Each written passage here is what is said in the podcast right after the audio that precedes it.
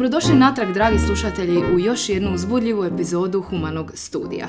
Danas ćemo istražiti jednu od čestih tema koja se pojavljaju u međuljudskim odnosima. Lijeni partner. Jeste li kada osjetili da nosite veći teret u vezi ili braku? Možda ste se suočili s situacijom u kojoj ste vi ti koji donose većinu odluka, iniciraju planove ili preuzimaju odgovornost za kućanske obveze, dok vaš partner pasivno promatra. Ako je odgovor potvrdan, tada ste se vjerovatno suočili s problemom lijenog partnera. Ako ste ikada osjetili da vaš partner može biti lijen u odnosu ili ako želite bolje razumjeti ovu dinamiku međuljudskih odnosa, ostanite s nama u ovoj epizodi Humanog studija jer ćemo istražiti dublje ovu temu i pružiti vam korisne perspektive i alate za stvaranje zdravih i ispunjavajućih veza. Irena, mnogi će možda reći da nam je tema onako pomalo čudna lijeni partner. O, nije čudna tema. nije čudna tema. Hoćemo prvo definirati zapravo pojam ljenosti i kako uopće definirati lijenog partnera. Je to osoba koja onako mhm. leži konstantno u danu, izbjegava sve zadatke i pasivno promatra svijet oko sebe?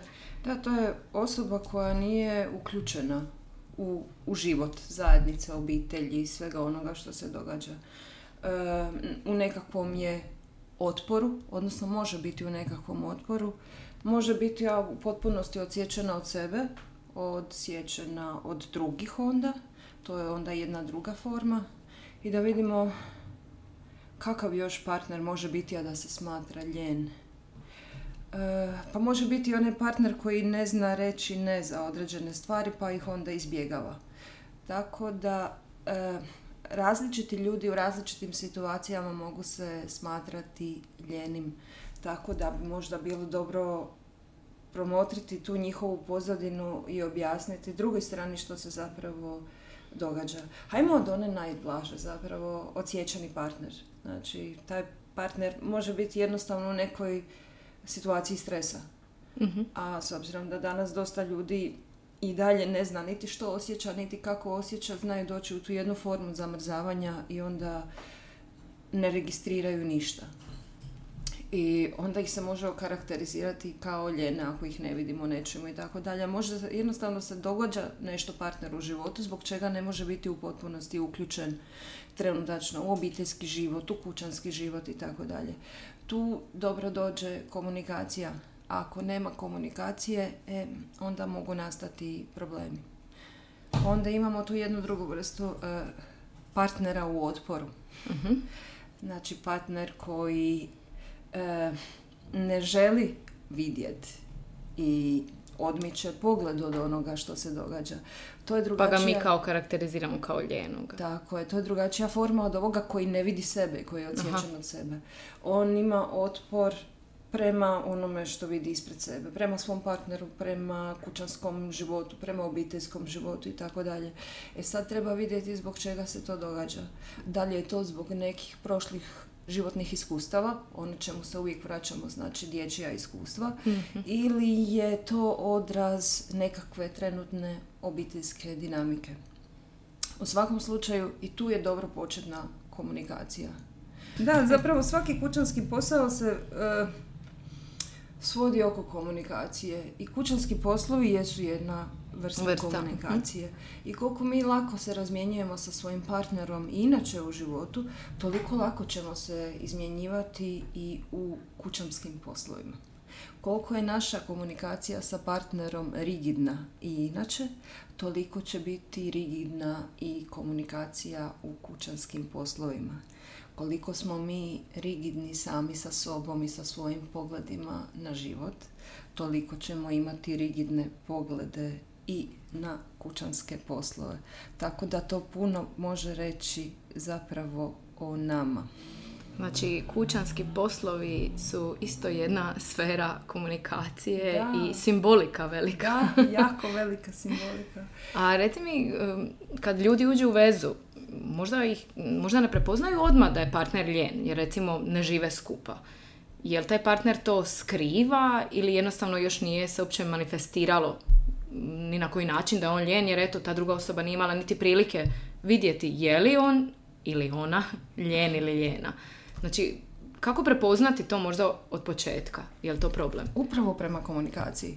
uh E, zapravo ono što mi vidimo, način na koji osoba s nama dolazi u kontakt je isto i način na koji će dolaziti kontakt u kući u kojoj budemo boraviti. Mhm. Primjerice u jednom odnosu, ako druga strana nije poduzetna, ako nije proaktivna, ako, Aha, ako s njom recimo ne- teško da. komuniciramo. Ne daje neke ideje za dejtove. Tako je, može i to proći, da. Da, kao ti odluči, jel bi to Ti isto odluči. bilo? Tako je, ako postoji jedna vrsta pasivnosti tu, pa lako moguće da će biti jedna vrsta pasivnosti i u odnosu. Mhm. Kakav čovjek, žena ili muškarac, ima odnos prema životu, takav će imati i prema kućanskim poslovima.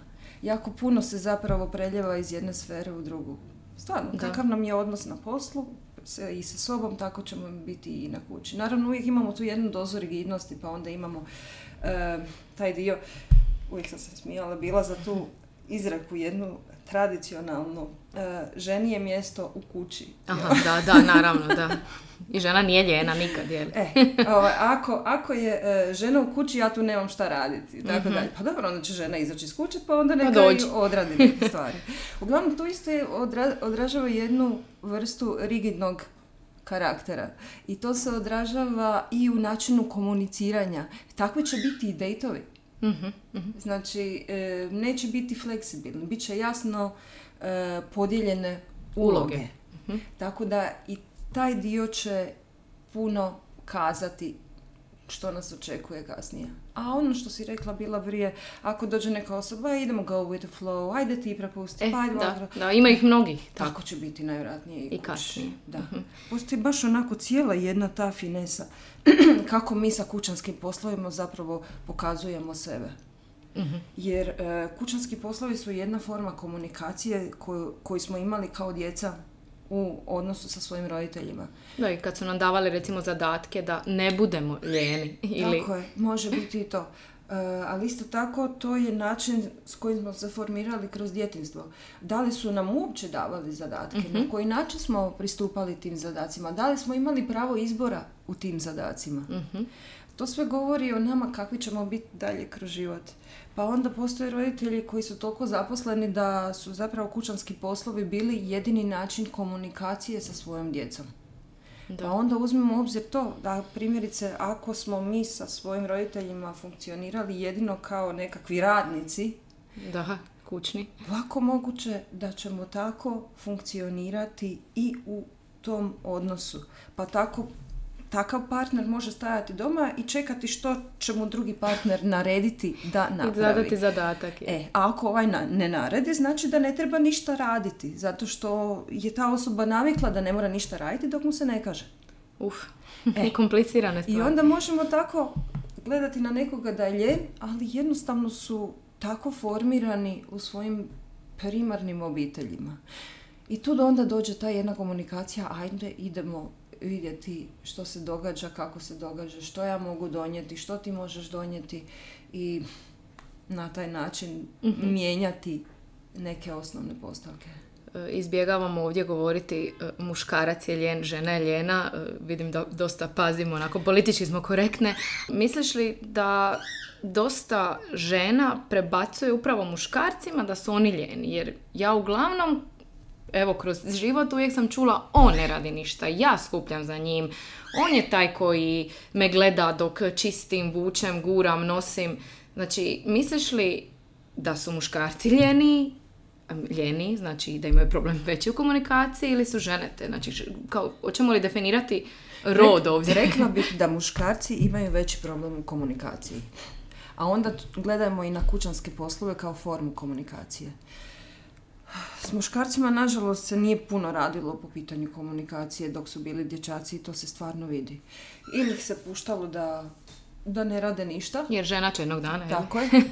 Ili ih bi se uzelo kao najamne radnike i onda radi to, radi to, radi to, radi to. Jako malo prostora je bilo da, da sami doprinesu, da sami odluče i tako dalje, a taj dio da sami odluče i doprinesu vezano za poslove bio je rezerviran za prostor van kuće, dakle sa očevima. Dakle, tu su mogli igrati se i cijepati drva i biti proaktivni i tako dalje. I stvarno, muškarac danas će biti puno aktivniji oko kuće nego u kući.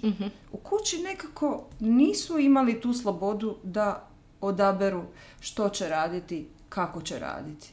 Jednostavno im je bilo naređeno. Da. A van, van je bila nekakva ta sloboda. Naravno, nije i svaka obitelj ista, ali to je nekako onako prevladavajuće. Uvijek ima iznimaka i sa jedne i sa druge, druge strane. strane. Mhm. A što se tiče ovih naredbi, onda dolazimo tu i na drugu stranu, a to je onako kontrolirajuća druga strana. Ha, Aha. Mhm. Da, Šta često ispadne da žene dosta toga iskontroliraju. Tako, jer kućanstvo je sistem. I koliko ima nečega puno na jednu stranu, toliko će se na drugu stranu smanjiti. Jer imamo samo jedan volumen. Ne možemo ubaciti litru i pol vode u bocu koja ima samo litru. Mhm. Tako da ako ovdje ima puno kontrole, ovdje će se ta proaktivnost on će propustiti zapravo. Neće se ni svađati radi mira u kući, znaš ono kako kaže. Može biti radi mira u kući. E sad onda treba vidjeti zašto druga strana je kontrolirajuća. Mhm. Zašto ima potrebu da, da bude sve savršeno. Kako da ta dva partnera onda uspostave jednu zrelu i zdravu vezu? Je li dalje konstantno i isključivo stvar u komunikaciji? Jeste. Stvarno jeste u komunikaciji i u tome da onako sjednemo, vidimo i ko, ko što može u tome. Ali najčešće e, ove uloge koje su formirane, zbog toga je komunikacija teška. Preko tih uloga mi doživljavamo svoju vrijednost. Mhm. Primjerice, ova kontrolirajuća strana. Ako je kroz odrastanje gledala da onako, ako smo ako imamo čistu kuću, ako smo napravili sve kako treba, ako je ovo sve posloženo, ako smo imali takvog roditelja, da je to jedna vrijednost koja se cijeni, poštuje i vidi, onda će oni razviti takvu ličnost koja će biti cijenjena, poštovana i viđena i to će biti dominantna ličnost i one će je pokazivati. Ako ta ličnost se negdje onako malo protrese, pada njihova vrijednost, a onda se u pozadini nalazi sram, jel? Da, svašta da. nešto i onda to pošto poto izbjegavamo. I onda ljudi se jako trude održavati tu ličnost i to rade nesvjesno. I onda tu kontrolu držimo jer se u njoj osjećamo dobro. Da, i sigurno i poznamo Tako ju. Tako je, jako je poznata i kroz naš život je bila podržavana. I onda je ne puštamo. Jer ako im pustimo, imamo kao da će nam se svijet raspasti. Da. Jer to je zapravo i bio djetetov osjećaj kroz odrastanje. Uzimamo ono što je podržano, a ono što nije sakrivamo jer nam je podržanost od roditelja izrazito bitna. Ako nas naš roditelj ne vidi, to za dijete znači doslovice psihološku i simboličku smrt. To izbjegavamo. I sad taj osjećaj prebacimo u jedan partnerski odnos. Ako ja pustim svoju kontrolu, Što će se dogoditi? što će se Sve dogoditi? će Dakle, propasti. kaos, javi se kaos u našoj unutarnjoj dječjoj glavi.